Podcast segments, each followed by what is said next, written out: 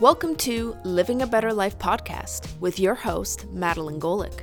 This is a weekly podcast exploring a variety of topics on how you can live a better life, not just physically, but in all aspects of what it means to be human living in a modern world. This podcast is for entertainment purposes only and should not replace professional or medical advice. This podcast is sponsored by Ecophysiotherapy, where their mission is to educate, empower, and rehabilitate you back to health. Without further ado, please enjoy the show. Welcome, everybody, back to the show. Today, we are going to be talking about fostering self sufficiency versus dependency in physiotherapy. My guest today is Nicola Robertson. Welcome to the show. Hi, how are you? I'm wonderful. Yourself? I'm good. Thanks for having me. Yeah, I'm really uh I'm I'm really interested to kind of dive a little deeper um into sort of a variety of different topics, but related back to you know uh, fostering self-sufficiency, self-efficacy uh, versus you know having our clients you know depend on us for everything and depending on us to fix them right? So so i really want to have like a nice flowy conversation about it. Are you ready to dive in? Yes absolutely.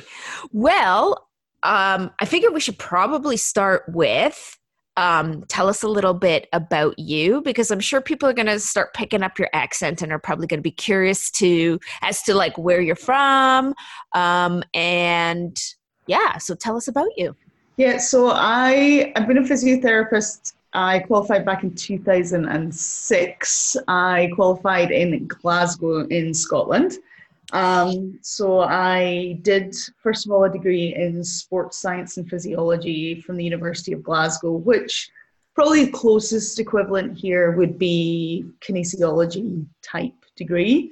Um, it's a little bit different, but similar field, um, uh, more physiology based um, and then went into physiotherapy and did a Bachelor of Science, uh, an honours degree, which kind of results in a, a four year degree with um, state registration in the UK.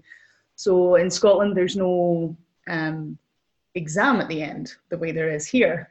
So that was that was a bit different. Um, we kind of, you know, you graduate and it's here's your ward, here's your list of patients, see you at lunchtime.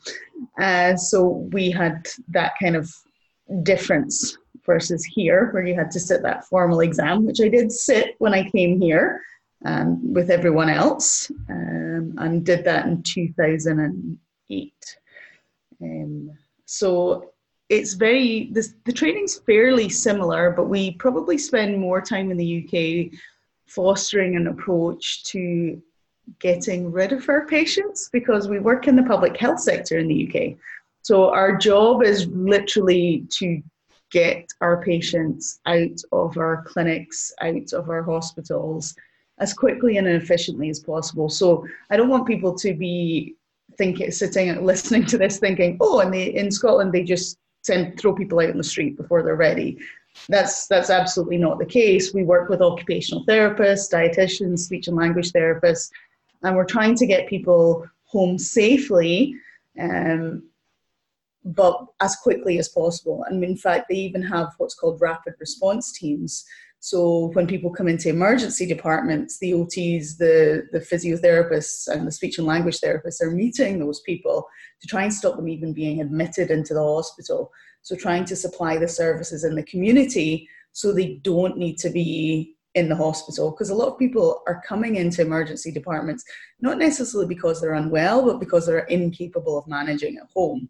So they're needing the services and the support. So that is more of a i think from my perspective being here there's a lot more teamwork involved.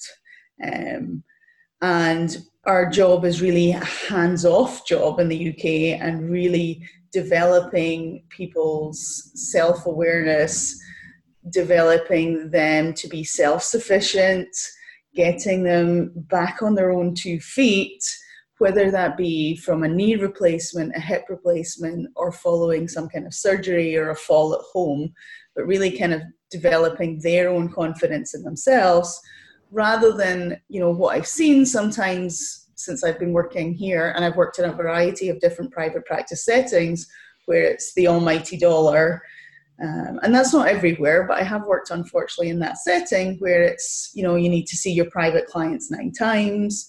You know, this is an MVA client. We have to use every penny they have. Um, you know, we have to use every penny that's available to us and maximize the profit of the clinic. You know, you need to make sure they're seeing the massage therapist twice a week. They need to be working with the physio assistant. They need to be in the clinic for X amount of time. And I think that kind of was very difficult shift when I came here to to kind of get those people in because I'm like, oh, I'll see you in three weeks. Here's your home program. Um, you know, I didn't even really know how to use an IFC machine, and you know, I was working with colleagues. They're like, "Oh, you didn't you didn't use a heat pack with them," um, and I was like, "Well, they have a heat pack at home, so they could probably use that by themselves." So it was a it was a real shift, and that's probably why I now have de- went into owning my own clinic. So I didn't want to be a clinic that was trying to see people as often as possible but ultimately was trying to help people meet their own goals rather than my financial gain. So, um, yeah, that's kind of a little bit about me and where I'm at now. So I have a question. When so back uh, back home, um, when you were seeing because you mentioned like knee replacement, hip replacement, falls, um, it's sounding like you you were tailoring more to geriatric populations um, versus like acute? No we saw i saw lots of acute like i would see you know sports injuries. I work i worked in the sports population as well so i worked for soccer teams. And um, so again the goal was to get them back on the field as quickly as possible. Um, lots of acute medical so we worked on medical wards and, and we were also um, a lot of people don't realize this we don't have a respiratory therapy program in the uk so physiotherapists take on that role. We're cardiac rehab people. So there's a lot of things that we take on that we don't typically would take we wouldn't typically take on here. So we we do a lot of that. So um, we have a lot of pediatric specialists, and even you know one of my special my passion area is chronic pain and pelvic health. And pelvic health in the UK, when I came here, it was still fairly new and in the UK was just something that happened. You know, right. We, we had physiotherapists working on maternity units. Like we had we had at least one physio per ward in the major hospitals. Um, whereas here, I don't think that's the case. Uh, I'm sure there are. Well, there's definitely physios on wards, um, but I don't know how often or how permanent those jobs are. They, from what I was gathering, a lot of them were casual or, um, you know, part time. And I don't think I've heard of physios, um, like in the pelvic health realm, working in maternity wards, but that would be really cool. Yeah, I think it. I think it's and useful. Yeah, even even just giving people, you know, think even post C section, simple advice on movement, simple guidance on you know this is normal this is normal expect this to happen expect to feel this way. You know the physios are very rarely doing anything internal obviously immediately postpartum. Yeah. They're giving people reassurance and advice so that people are not going home completely at a loss of how to move. You know that's why we were working in medical units you know people with abdominal surgeries uh, but managing pain right yeah. like how do you how do you like and and what's to be expected and how yeah. do you move and and still feel safe with the movement right so you can get back home and get you know start yeah. you know taking care of a baby or you know start whatever it is right yeah, I mean the, the general consensus were in hospitals where physios were the devils because we were the ones, you know, you had your surgery or your procedure or your baby and you know, a couple hours later physio pops their head in, so time to get up, eh? You know, patients were like, no. You're like, yeah, it's not really a choice. You are getting up now. You know, we had very strict protocols on how quickly people were up post surgical, um, surgically, because we wanted to reduce pneumonias, we wanted to reduce long term complications and get people home quickly. Um, you know, obviously I haven't worked in the UK for, gosh, 12 years now, but I do, you know, as far as I'm aware, that's still still the way things work. And and during the the, the, the kind of acute COVID cases, it was the physiotherapists that were working in the in, intensive care units and high dependency units, not only helping people clearing their chest, but getting people up and moving um, so they could get home quicker. So um, we also have big outpatients departments as well. You know, um, 15, 10 to 15 physios working in outpatients departments to help people with their low back pain, their knee pains, their elbow pains, you know, and it's all publicly funded. So everyone who's sitting at home going, oh, it's free. Yes, it's free. um, that's, that's a prime setting for really talking about the concept of hurt versus harm. Yeah. Because, you know, post surgically, people, you know, it's, I think there's a lot of fear around like, am I safe to, you know, am I safe to run? Am I safe to do a plank if I have a diastasis? Am I safe if I have a prolapse?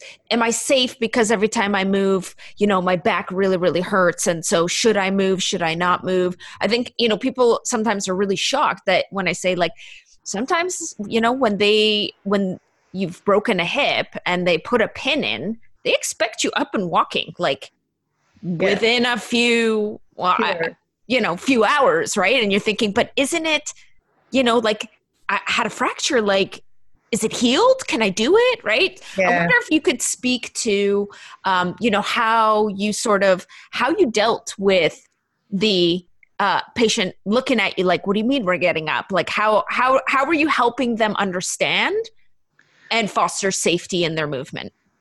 So a lot of the, you know, and you know, yeah, you're right. And I mean, I think when it comes to any kind of pain, we all live in the, well, if it hurts, I shouldn't do it, right?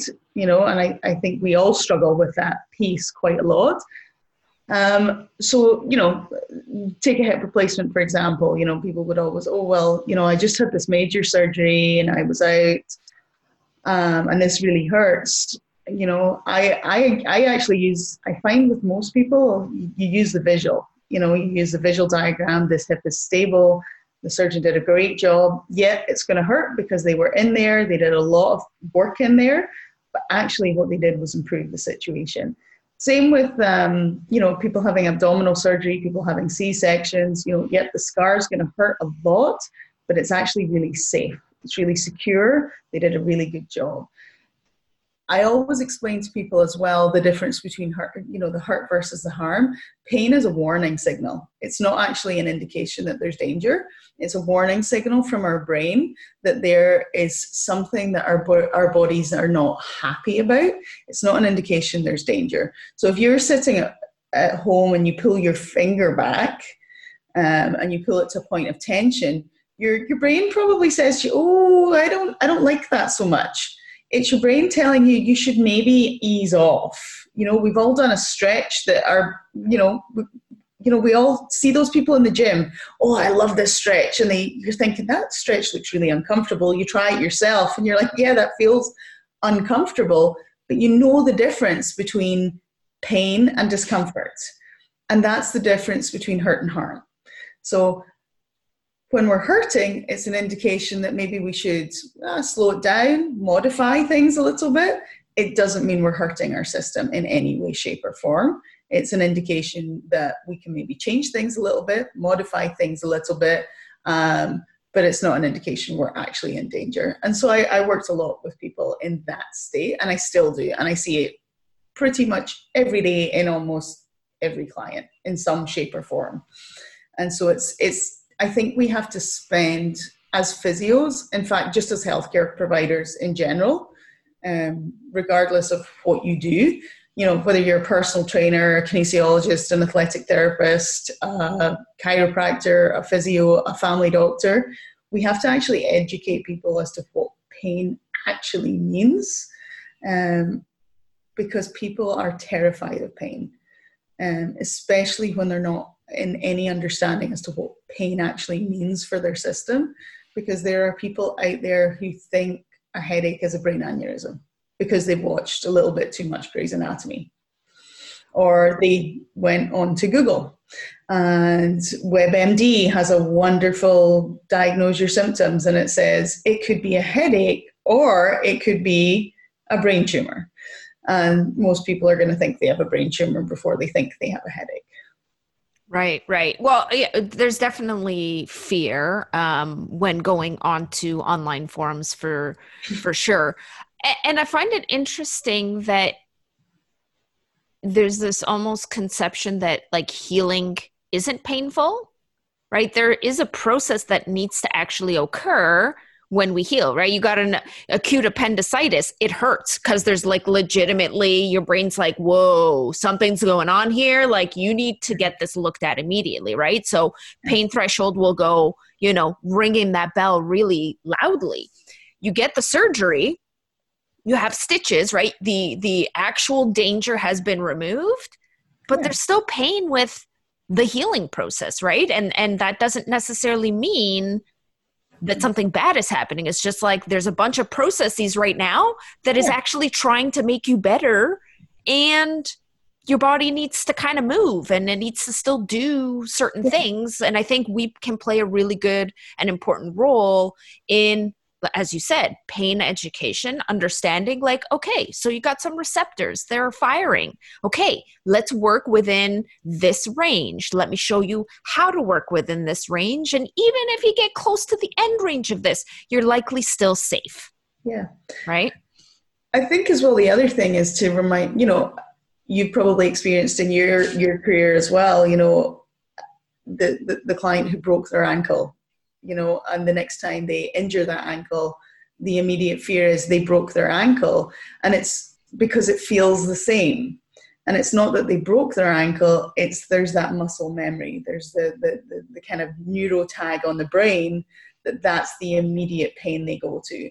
Um, you know, I was stung by a wasp when I was seven. So every time I see a wasp, that's the thing I remember you oh, know? Oh, 100%. Like you will see me flail. I, I mean, I will acrobat out of the way of a wasp.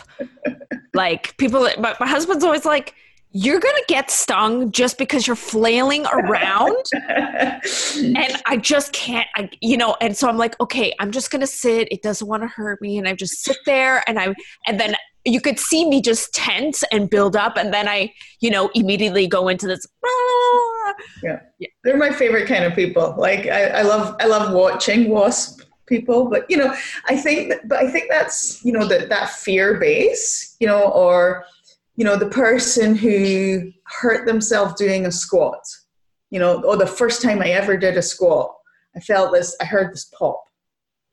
You know, they maybe didn't even hurt themselves, but they heard the pop and it was enough to create the fear base. Or, you know, I don't do something because this happened, or I won't I won't claim I won't do this because my friend, you know, okay, prime example. I won't have a flu shot because my friend had a terrible reaction to one. Because we learn from experience, other people's experiences. So, you know, I I know somebody who didn't have an epidural because her friend had an epidural and had a you know terrible time with it you know had you know terrible headaches afterwards and so on and so forth. And you know she regrets it now because she ended up having a c-section. Now whether that would have made a difference or not we'll never know. And she she said you know she always kind of regrets this situation but my my response is always we'll never know. So there's no point beating yourself up about it I said, but it's really interesting how we let other people's experiences lead our own thought processes, or our previous experiences lead what we think is going to happen the second time. You know, I've had two kids. My first delivery was not fun. I don't go into too much detail on that. So I had a preconceived notion of how my second would go. Totally different child, totally different birth, totally different experience. I still wouldn't do it again, but it was totally had the second one been first i might have done it a third time yeah well i mean you know but that's life right our experiences inform the future of decisions and as with anything right we have anticipations of what things are going to be And then Yeah. when we get when we actually get there, Yeah. it's totally different than what we thought it was going to be and and it's and it's similar with sometimes similar with pain. Pain is Yeah. it's it's it's one of those very fascinating interesting things because we can watch somebody like america's funniest home videos for example we can watch people take on some major things you know major accidents and we actually can feel it like you know seeing a, a you know a gentleman get hit by a ball in you know the nether region and we're all like oh you know we have Yeah. this bodily reaction um, because well we have mirror neurons right like we have neurons that like are like whoa that's like as if it's happening to me and like this is how i would react if it was me Yeah. that we actually can feel our physiology change yet nothing is actually Yeah. happening right And I feel our responsibility as healthcare professionals is to help people break that down, right? So that's where the, you know, the kind of teaching people self sufficiency is teaching them how to break their belief systems down, not tear them down, not destroy people's belief systems, but start to address them. Well, why do you think that? Why do you think you've started to think that way? Well, how do you think we could change that? Okay, you know, I've never, I can't do the, the squat person, the person who thinks they can't squat, okay, but they can sit down on a toilet seat, right? So start to ask them, well, how do you sit down? Show me how you sit on a toilet seat. So show me how you sit down on a chair, and then show them that they are actually already squatting yeah and then start building that into a functional plan right you know you just it's very easy to change someone's perceptions without making them feel first that they're done because i think that's the other thing that happens sometimes in our profession. We're like oh no no like that's not that's wrong. You know and i i've been and you know I, i'm perfectly happy to admit i've been that physio that's kind of dismissed somebody's pain that's dismissed somebody's fears. Whereas i think now i can i want to go and apologize to those people and say i'm really sorry i made a mistake and that was wrong of me. Um, but i think you know you only learn by making those mistakes unfortunately. Um, but you know being able to to now say to somebody you know i i understand i i appreciate how you're feeling right now but let, let's talk about that more. Let's talk about how we can change this. Let's talk about what you really want out of life what's important to you and how we can get you there. Because you know you, you you get the young mums you get the the, the the the hockey players who are scared to play hockey because they broke their ankle on the ice but they're scared to get back on the ice. I've had the you know that scenario but all they want to do is play hockey right? So how do you so like let's let's take the hockey player example. You know what what are some ways that you would approach that? Like how how do you you know when you think about building self-sufficiency we'll use that as an example. What what might be some things that you're thinking about or what are some things that you might have them do to sort of challenge that belief in their ability to actually skate. So a lot, a lot of the times what you know we we start with you know we start with you know the, the low level straightforward exercises. We get them walking running you know. I don't i i stay as much as i can hands off with those those guys or women because it doesn't i think the temptation is to, to do the hands-on stuff to try and relieve their pain you know tape them up give them an ankle brace if there's no instability there, doing those things gives them a false sense of security, and you don't want to do that. Then it's it's simple things like I, I am.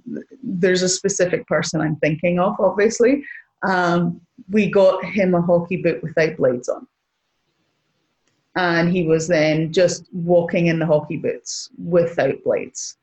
Um, we got him used to walking. And when we got him on the ice with sneakers on with you know like after the after players had been on and the ice was was all rough we got him just walking on the ice. So he got used to being on the ice.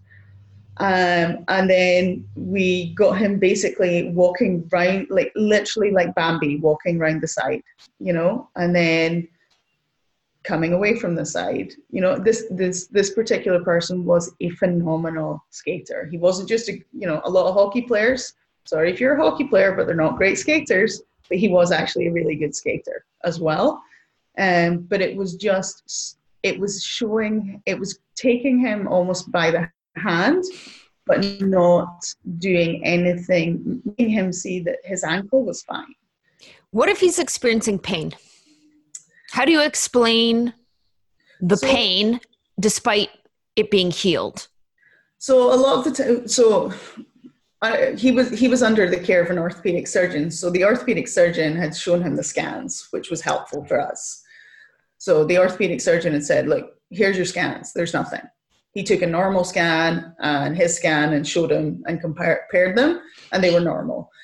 But he would say to me, I still feel pain. So I actually used, um, there's a really good book by Adrian Louw, who um, is a physiotherapist, and it's called Explain Pain. And he talks a lot about the lion in the room. So he, the, the lion in the room is the fear of the pain. So the lion is, is the pain, and it's always there. It's, it's almost like a fear. Um, so we kind of he kind of changed his thought of what the he he didn't use the word pain he changed the word to fear. I feel the fear. I feel mm. the fear. So he adjusted the way he talked about his pain and he talked about it as fear. Because by the time he got to the stage where he was walking on the ice in sneakers he had he had better balance than anybody else on the team he had better mobility, he had better strength. You know, he could box jump with one leg, he could pistol squat. You know, he was squatting better than he'd ever squatted before. It was simply that fear base that was, and it was only when he had to go on ice he ever felt pain. So it was really just, and a lot of the time I went with him, but I wouldn't hold his hand. I would just walk beside him. And we would talk about anything other than the fact we were on ice. Right. And, and, that's a really, you know, good point. So w- what it sounds like that you did was graded exposure, right? You, you did everything you needed to do on land. He was feeling good, like, you know, doing, as you said, like squats and jumps and everything on that leg, right? Yeah. To- totally fine, right?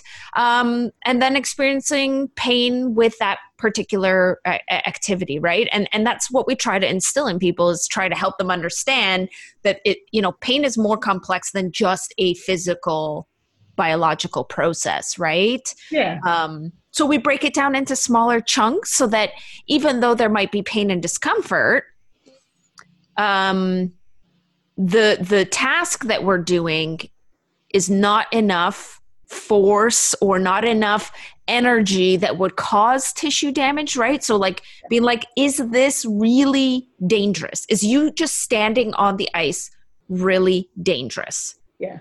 And then breaking down those, you know, fears around the discomfort, right? Because again, that discomfort might be just that neuro tag yeah. firing in the brain going, remember the last time you were on ice, how badly you injured it do you want that to happen again? And the brain goes, I'm going to protect you. Yeah. I'm going to protect you so much that I'm actually going to make you hurt on the yeah. ice so you get off. Yeah. And, you know, and I think we have to, and I think that's sometimes where we, we struggle, you know, you know, sometimes we don't have enough, our, our patients, you know, they want to get better yesterday right? I don't I don't think any of us can can say we have patients who are like, oh yeah, you know, I'm I'm in this for the long haul. You know, I've had pain for, for 10 years. You know, I'm I'm willing to wait a year. You know, I'm willing to work at this for a year. They're like, how long? Like five weeks? Like three sessions? You know, they they all they all, you know, I I know people are not, you know, most people know it's not going to happen overnight, but they want it happening fast. Yeah. Yeah. Um, and I think as a result, clinicians want to have it to happen as fast for them because we want, you know, we don't get into this profession. We don't we don't do what we do because we, you know, we're and we want our patients to be waiting two years to get better. But I think being patient with the process is part of it. Also realizing we're not the panacea. We can give them all the information, we can teach them, we can give them the exercises, we can we can educate, but at the end of the day, we have to let our patients be responsive. Our patients, clients, sorry, I use those terms inter, interchangeably, but we have to give them time to process that. Because for some people, that's really hard because they have been told so many things by so many people. They've been told somewhere probably along the line they'll never get better. They have been told they have a chronic condition and that's it. They've been told they have arthritis and it's going to get worse. They've been told they have the spine of a 90 year old at the age of 35. They've been told um, they're disabled. They've been told they'll never play hockey again. They've been told um, they'll never be able to have more children. They've been told their abdominal wall is unsafe and they can't lift their own children. You know, we, you know, we've all had that that client, that patient sitting in front of us, and they come to us as a last resort, but they have such a strong mindset that somebody else has made them disabled. Mm.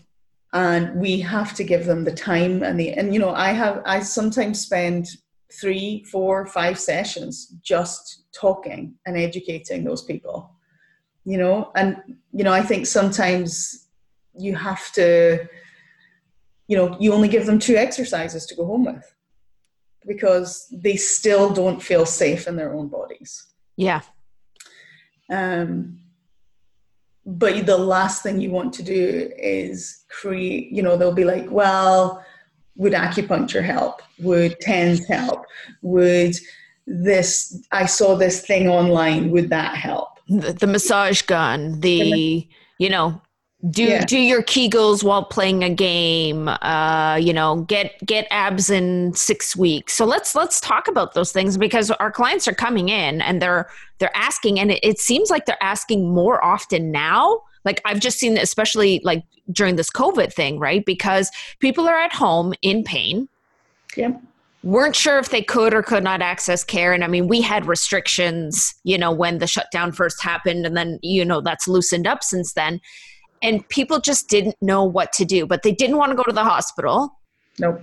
Right? So they're at home in pain and are on the internet trying to figure out what what do i do? So you know you see the massage gun. It claims it's going to do this. So I'm, I'm curious as to you know how, you know what do you think about these things? Like do you know are there appropriate times to use those things? Are they just totally like you know it's it's hard like there are so many gimmicks and get I, I always kind of tell people you know objectively think about it if it sounds too good to be true it probably is if the program says get get abs in six you know i've seen those programs and I'm like, what are you going to do about my body fat percentage in the meantime? Because to get abs in six weeks, we know your body fat, especially as a woman, has to go down quite low to get a six pack.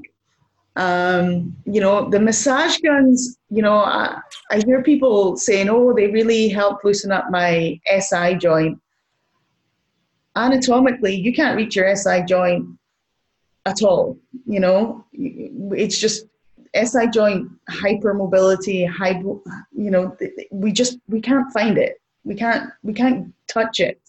You know, I we can say there's some stiffness around that region, or maybe it's it's there's some muscles issue going on, but we you know all you know upper cross syndrome, lower cross syndrome, subluxation. These are the things that these massage guns are t- are helping. You know, I actually just looked at one of the ads this morning, and I I kind of cringed a little bit. It's it's kind of creating the the diagnostic structural I think it's a, I think it's maybe a language issue, yeah. right? Which we, which we've had, you know, in physiotherapy, you know, very, and and across other rehabilitative um, services difficulty with yeah. the language of around and and the language is always changing pain neuroscience is always changing right yeah.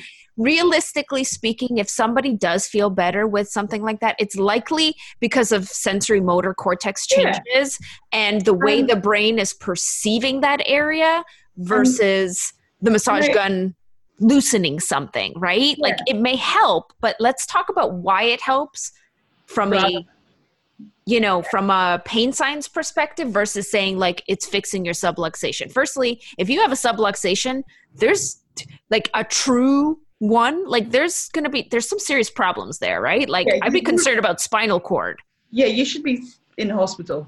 Yeah. Most likely. Yeah. I, I always kind of tell people if something works for you, whether it's, you know, people, you know, you know, we all have clients who'll say to us, this this specific treatment works for me whether I believe scientifically that works or not, whether I can back it up with research or not. If you want to spend your money and your time on that, that is 100% your choice in life.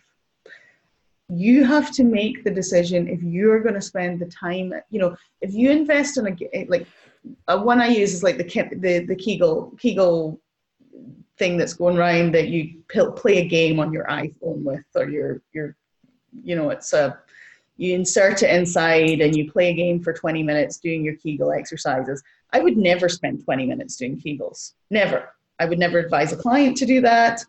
But if you think that is something you are willing to do and invest the time and the money and the energy, and you would rather do that than go to pelvic health, it's absolutely better than nothing but are you really going to do it? Are you, re- you know, we've all, I've done it. I'm sure you've done it as well, Madeline. We've bought stuff full of enthusiasm. We bought mm-hmm. a gadget for the kitchen. I bought a slap chop. Not not scared to admit it. It was in the garbage in a week because yeah. I, don't, I don't use those things. I don't use gimmicks. I don't use gap. You know, I just I don't have the time. I don't have the energy. I always end up going back to the same things I've always used. I use a knife to chop my vegetables, you know. So I always tell people if you're willing to spend the time, the energy, you know, like people will say to me, oh, what about this online exercise program? If it's someone who's postpartum, I try and direct them to the ones that I know are tried and tested by other physio colleagues or physio colleagues have actually been involved in the development of them um, that I know have good exercise programs. I find there's just so many out there. Um, because I'm not a personal trainer, and nor am I going to charge my clients my rates to come in and do a 30 minute exercise program. I, you know, if they're ready to go onto an exercise program, I'm going to advise them where to go.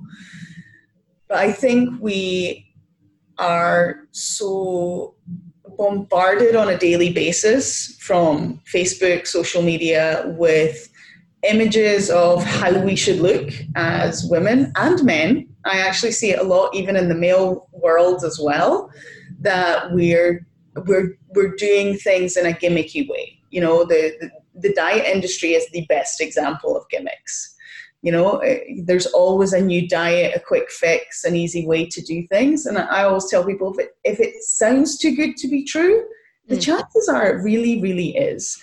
Do your research do your homework send an email to a physio in your area.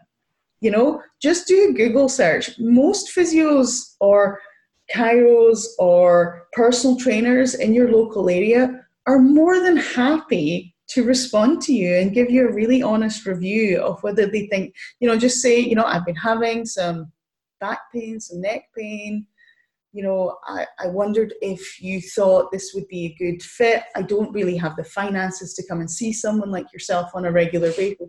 And they'll give you an honest opinion if they think that's a worthy investment. You know, right.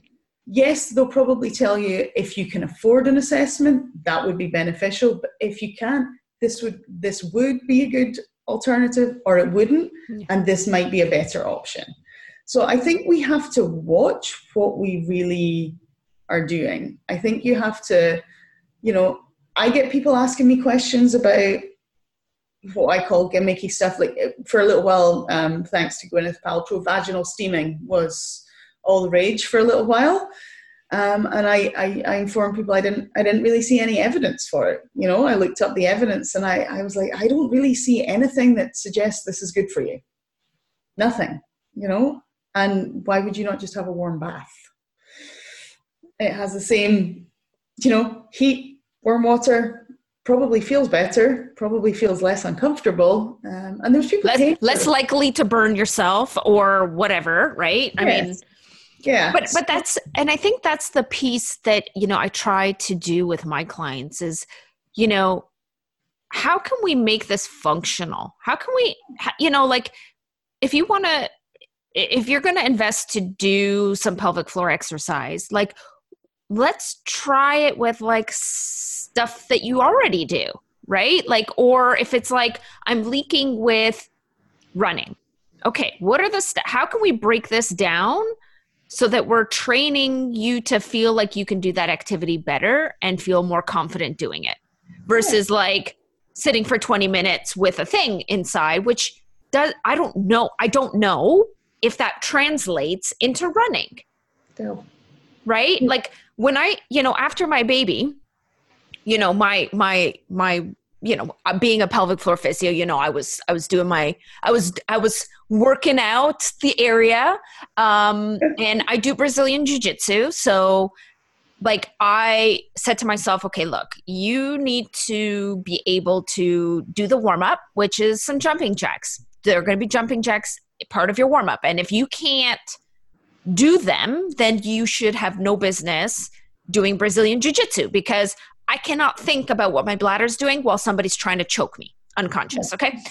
or break my arm or whatever, right? Like I need to be thinking about tapping to be like, yep, no, that's good, you got me, versus, okay, what's my bladder doing, right?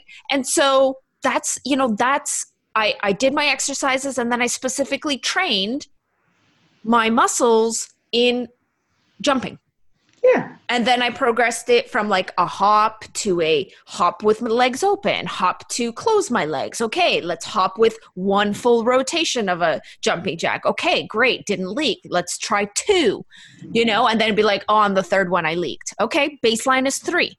Great. Now I can build up from there. And and that made functional sense for me and I trained it and then it just didn't leak anymore. And then I was like, okay, I'm, you know, now I'm gonna, you know, I got the warm up part down. I can run, you know, lightly jog because I'm not a runner, so I can lightly jog. I can do my jumping jacks.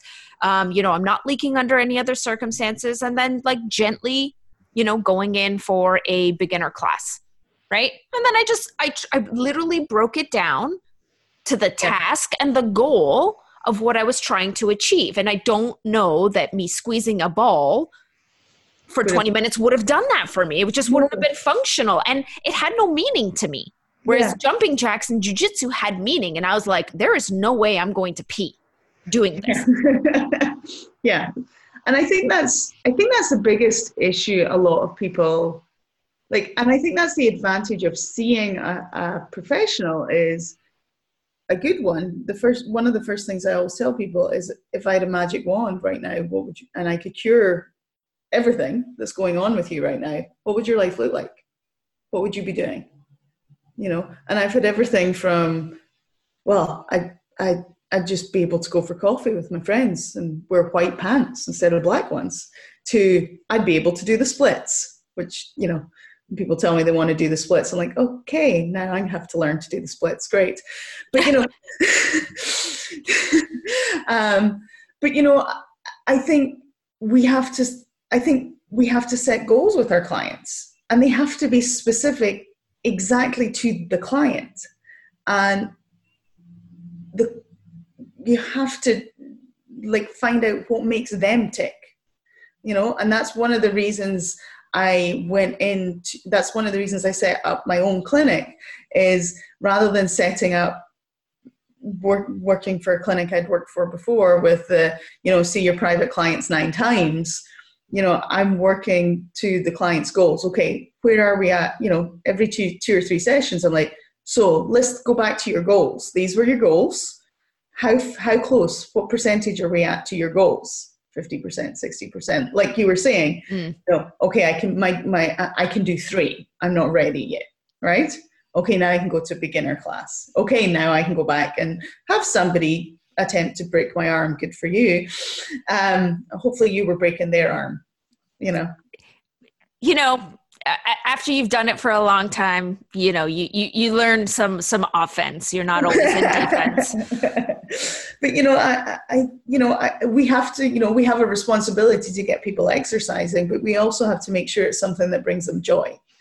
You know? And that's going to foster that self-sufficiency, right? Yeah. Um, and, and, and, you know, we want to give you the tools uh, to get you there but we can't do it for you right? And that's and that's the same you know sometimes with the um, gimmicky stuff it's like it's it's sometimes the impression like pain medication perfect example is like there's this impression that the pain medication is just going to make everything go away. Like i'm just going to take this pill and like all is well. And that's not the purpose of medication the purpose right. of medication is to help you mitigate and and lower your pain threshold yeah. So that we can get you moving. Yeah. And exercising and not, you know, cursing our name under your breath because it hurts so much, right? But yeah. like those things need to happen. And yeah. so the whole point is like if you find something that helps to lower your pain threshold so that you can continue rehabilitating yeah. the way that is necessary uh, great. If heat helps use it right? Like if that's going to help you calm right. the system down and yeah. you're going to keep going with your exercises I- am all for it right? If TENS happens to be the thing that lowers your threshold down yeah. so you can do your exercises and get your body moving get yeah. back to activities i'm also all for that too. Yeah but buy your own and use it yourself. Don't come and and, and don't don't don't go and attend a, a physiotherapy practice for that on a weekly basis or anybody for that matter. You know you can purchase them online. Like that's why i always tell my clients i'm like like you said if that's what you need and you're going to use it great buy it. Go for it. I am 100% behind you on that. But you you're responsible for that piece of your care you're you know you're responsible for you know for taking your pain medication i'm, I'm not going to guide you on that that's that's all on you I'm going to guide you to a point you can move, you can meet your goals, and you can manage what you have. You can manage what you you can manage your life.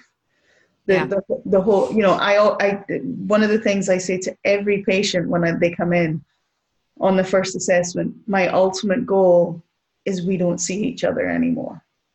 And I think that is something that's missing. You know, as this is not this is not a lifelong relationship. This is we're to get divorced. It's to be a nice clean tidy divorce.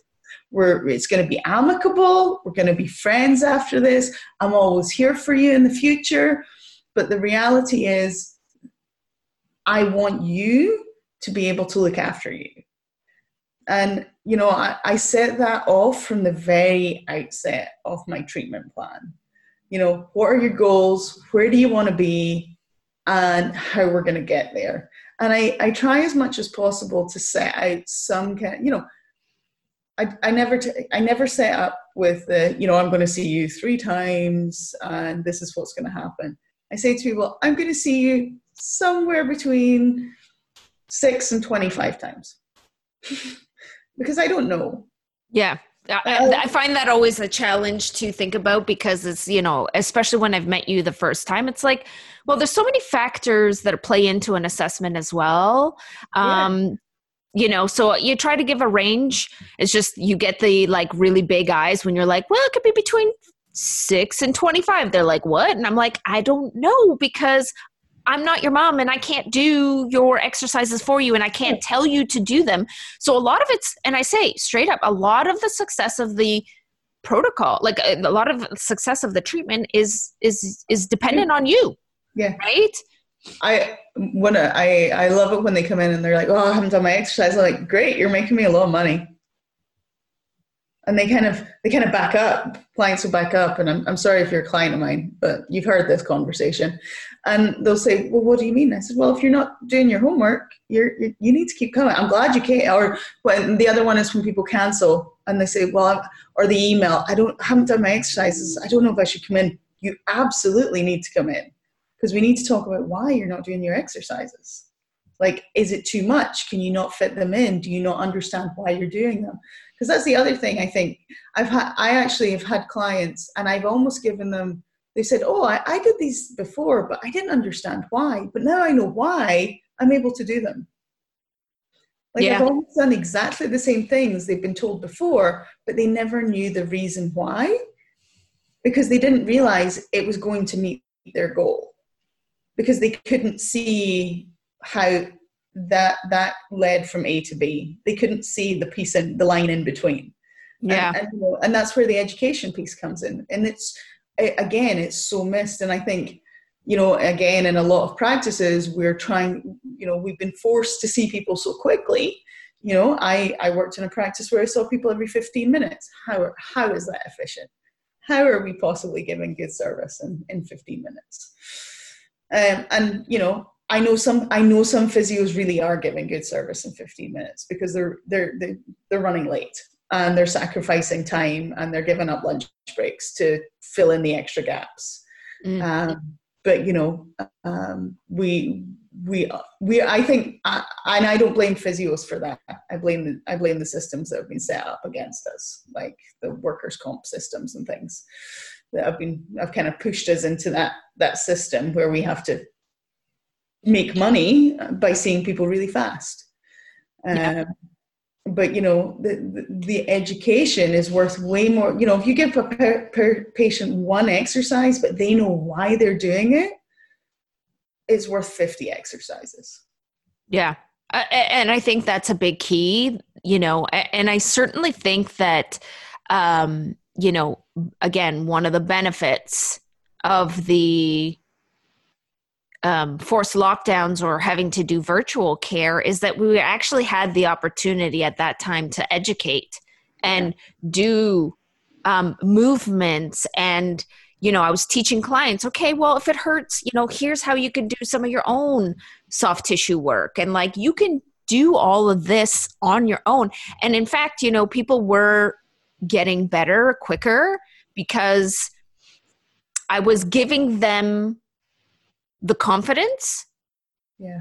right that they were more than capable of working with their own bodies to get better um and because they had no choice they couldn't come in you know for any kind of hands-on right? Um I, I you know i think that's kind of one of the things with physiotherapy is that like i don't think people appreciate the education piece um Uh, like they, they might not appreciate that that is in fact treatment right? No. like helping you understand what's going on in your body and and and teaching you how to listen to your own body. And and you mentioned this before. How do you feel safe? Yeah. How can we create a sense of safety yeah. in your body so you can move even though there's some discomfort knowing yeah. that you are safe and and then you know why why you're doing it mm-hmm. And sometimes even just educate you know that that zero to ten scale which i know a lot of people struggle with but i've always framed it as zero's your zero. Like zero means no pain to you. It's what you know and 10 is your worst pain. Like it you know and i always tell people anything over five six we don't want to be going anywhere past that. Six yeah. is your six is your pressure point and anything over that we don't need to touch it. Yeah, and I think I think people really, you know, and I said, and you know, people say I have a high tolerance of pain. I said, but that's okay because you can tolerate a six. Yeah, you know, it doesn't it doesn't really matter if it's a six or it's a 10 uh, you know you can only we're only going to a 6 so even if you have a high tolerance we're still staying at 6 so it yeah. doesn't really matter because it, it's your so, 6 right yeah I, you know I, think you know there's there's there's definitely a, a shift happening. You know, my my uh, podcast, you know, talking with Carolyn, and then sh- her turning me to, uh, um, you know, the book um, and the presentation. You know, is this the end of physiotherapy as we know it? I think I think you know for us to really help people is to really build that self efficacy, and I know Carolyn would 100% agree with self efficacy being one of the major indicators yeah. if you're going to get better because if you don't feel like you can do things and manage your own pain that yeah. that's going to create a whole slew of different yeah. issues right yeah i want to just turn i want to just chat a little bit um about you know just some pelvic health things because i mean sure. of course you see it in pain but you see it in pelvic health too. You know um, a lot of our clients you know come in with a, a, a mild prolapse and it's and it's happened actually quite a bit recently to me where they're sort of coming in and they're like this is this is this is terrible. Like i'm so scared. Like i don't want to have a surgery. And i go well okay. So i'm like can you feel your prolapse right now? Like do you have any sense of it happening right well no but when i when i touch i feel it. I was like okay but uh, mm-hmm. but no issues with any day-to-day activities. You can do everything you need to do. Um they're like yeah.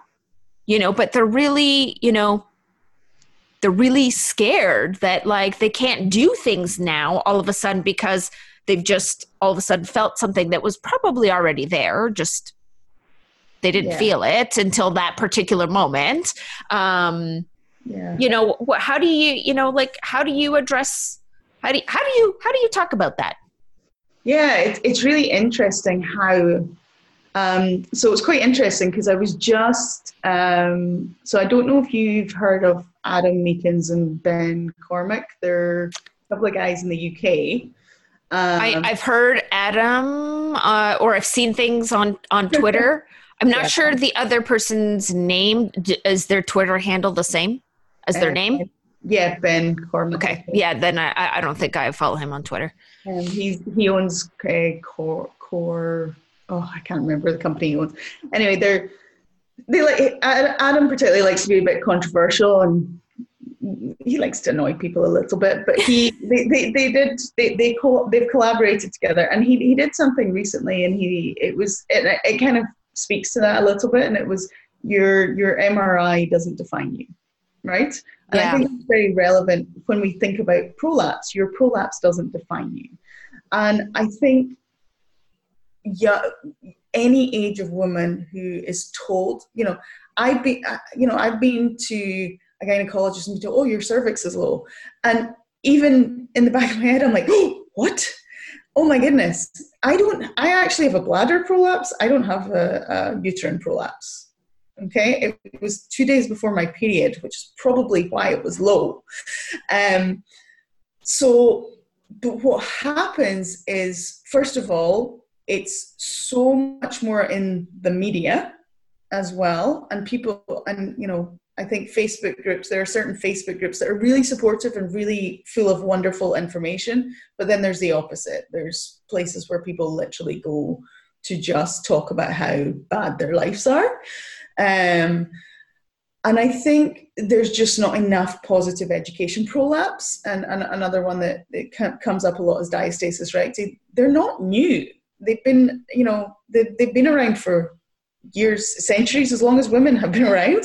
Um, and I think the perception that prolapse is a, is a disability is so, it's like saying arthritis is a dis- disability. And so a lot of times with these women um, who come in like, like the person or people you're talking about with the, I can feel it, but I can I can do everything you know, I normally kind of take them back to the day they they discovered it and say, well, you know, talk talk me through the day that you found it, and you know how that came around and what was happening the day before, you know what what you know because they can normally remember that pretty well, you know. Yeah. Or I was really stressed out with the kids. Things were going really bad. Um, I was constipated. constipated. Yeah.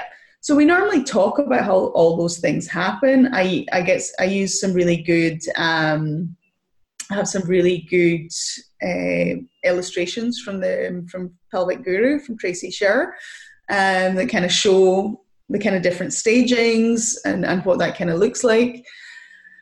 Um, I reassure, you know, I do do a physical exam and kind of reassure them what's going on. You know that you know actually you pel- you know most of them I find their pelvic floor strength generally good, um, especially if they don't have any other dysfunction with it. They don't have any painful sex. They don't have any bowel or bladder dysfunction. They don't have any incontinence. Um, and it's really trying to get them to redefine what that means for them, right? Or, you know, and then a lot of them it's, well, I want to have another baby. Does this mean? So, does this mean I can't have another baby? I, I don't know if you've had that as well. You know, I can't have another baby because if I push, it's going to fall out. So I know, you know, I say to them, well, the day you were constipated, you were pushing and that's when you find it so let's you know if you're going to have another baby we can talk about there's lots of positions we can get you in so that won't happen so it's trying to to redefine their understanding of what prolapse is and compassionately like the you know the first thing you're like okay this is scary this feels scary to you like let's let's talk about that and again deconstructing that belief system why do you think it's scary well my yeah. friend and or my mom my grandma, my aunt, my cousin. There's always a backstory. There's all, well, I think I, maybe I should just have the surgery. Maybe I should just have the surgery. You know, and even even if they they have that in their head, sometimes you know I've even supported people to you know ask their doctor to have a consult with the gynecologist. You know, I have a good relationship with the gynecologist here, and I'll write to the gynecologist and say, you know, I found this. They have good strength. They're concerned that they need surgery and nine times out, 99.9% of the time, the surgeons are saying, no, you don't need surgery, right? Because there's, yeah. there's nothing there to do surgery on. Um, and I mean, it's also 18 month waiting list, sadly, locally. But I think being being a positive advocate for them, and again, what's their goals? Okay, what do you need to be doing? What's important to you? What's your exercise goals? What's your life goals?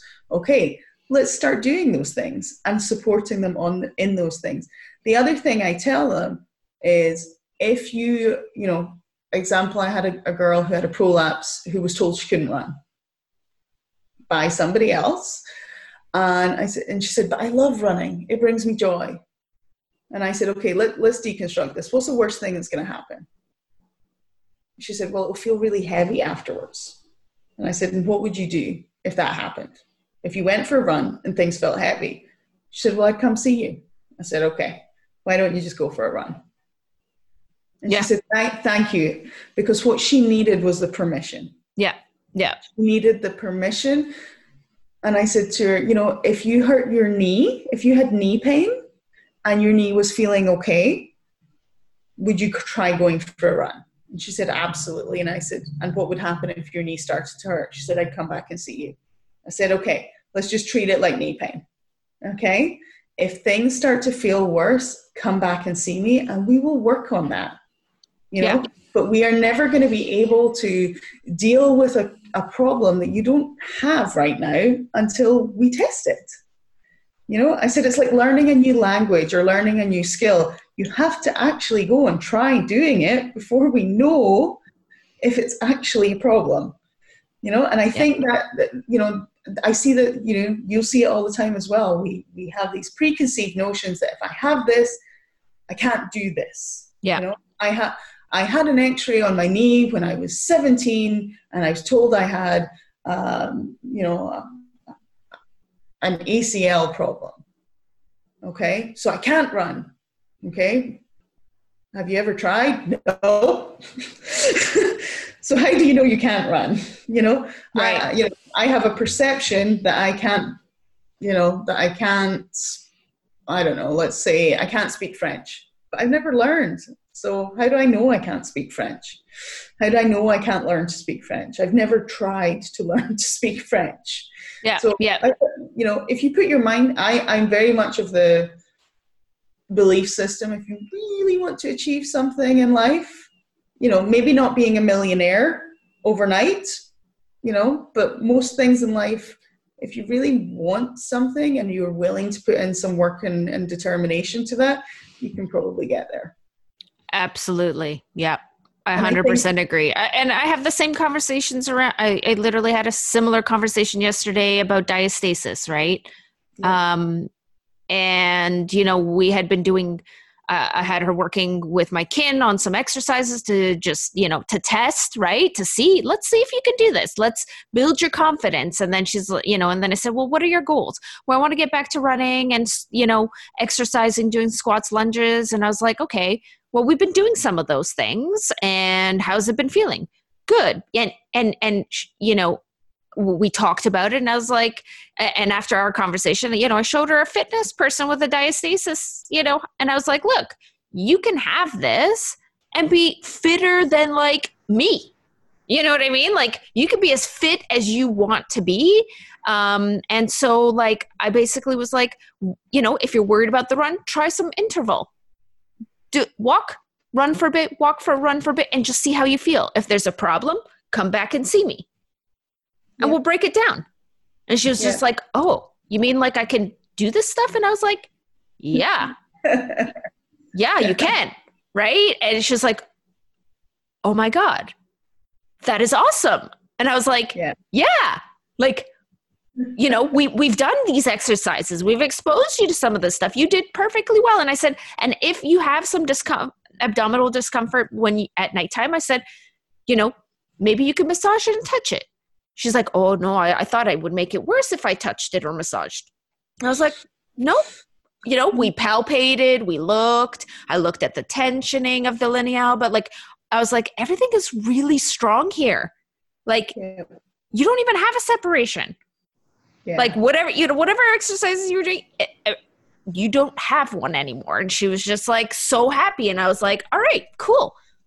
I'm here yeah. if you need me right yeah. um you know but yeah. it, but you're but you're right it's it's it's sort of you know i gave her options of how she could expose herself you know gradually and build from there i said just don't do a 5k run if you haven't run for 3 years like probably going to be sore right so you know but i think that's it i think i think sometimes people just need to be given that permission like you're good go like, you know, I always tell people, what's the worst that happens? It, it doesn't go well. Like, you know, you know, it, it, it's like it's like when you open your own business or, or start a podcast. What's the worst that happens? It, doesn't work. Okay, move on to the next thing. Like it, it's okay to, and I think that's another thing. It's it's okay if things don't go quite to plan. You just you just pivot. You change your plan. Change it to something else try again, backtrack, you know. But the, there's, you know, I think everyone thinks we must always be moving forward. Oh, you know, if I'm doing if I'm doing eight squats today, I must be able to do 12 tomorrow. It's like, no, actually, you might only be able to do five tomorrow. That's okay. Yeah. You know, because every day is different, you know. And it's, and it's not linear. No, absolutely not. Like, you ever try to lose weight? Um, you know you're like oh I, I i ate really well for three weeks oh i put on four pounds um oh i ate like crap for a month oh i lost 10 you know it doesn't there there's no it doesn't and rehab's exactly the same you know you can you can be working hard on your your your rehab and feel like you're getting nowhere and then kind of take a week off and all of a sudden you're like oh things feel good but sometimes the week off is actually what the, the client needs. Yeah. You know, because there's so many stressors in their life. You know, I've sometimes said, I've actually had clients where I'm like, you know what, you're doing two online courses, your kids are starting school, and you know what, I don't want you to do any exercises till I see you in two weeks. Nothing.